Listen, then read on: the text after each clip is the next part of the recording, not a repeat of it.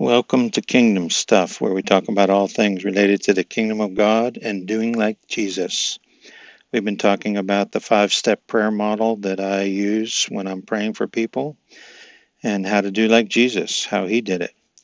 We're at step five right now, which is the part where you stop after you're done, done praying, and you'll know when you're done. Either they'll tell you you're done, or you'll just sense it in the spirit that you've prayed everything you know how to pray.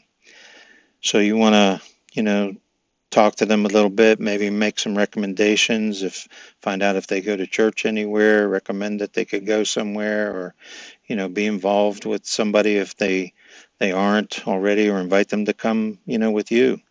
Uh, so that's that's what step 5 is, but the main thing you want to let them know is regardless of whether anything happens or not, that God loves them. That's what this is about.